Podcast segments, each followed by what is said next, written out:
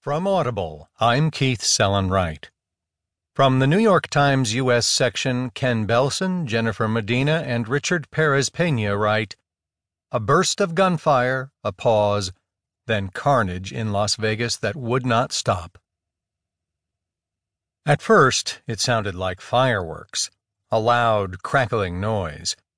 Then the awful realization began to spread unevenly through the huge crowd.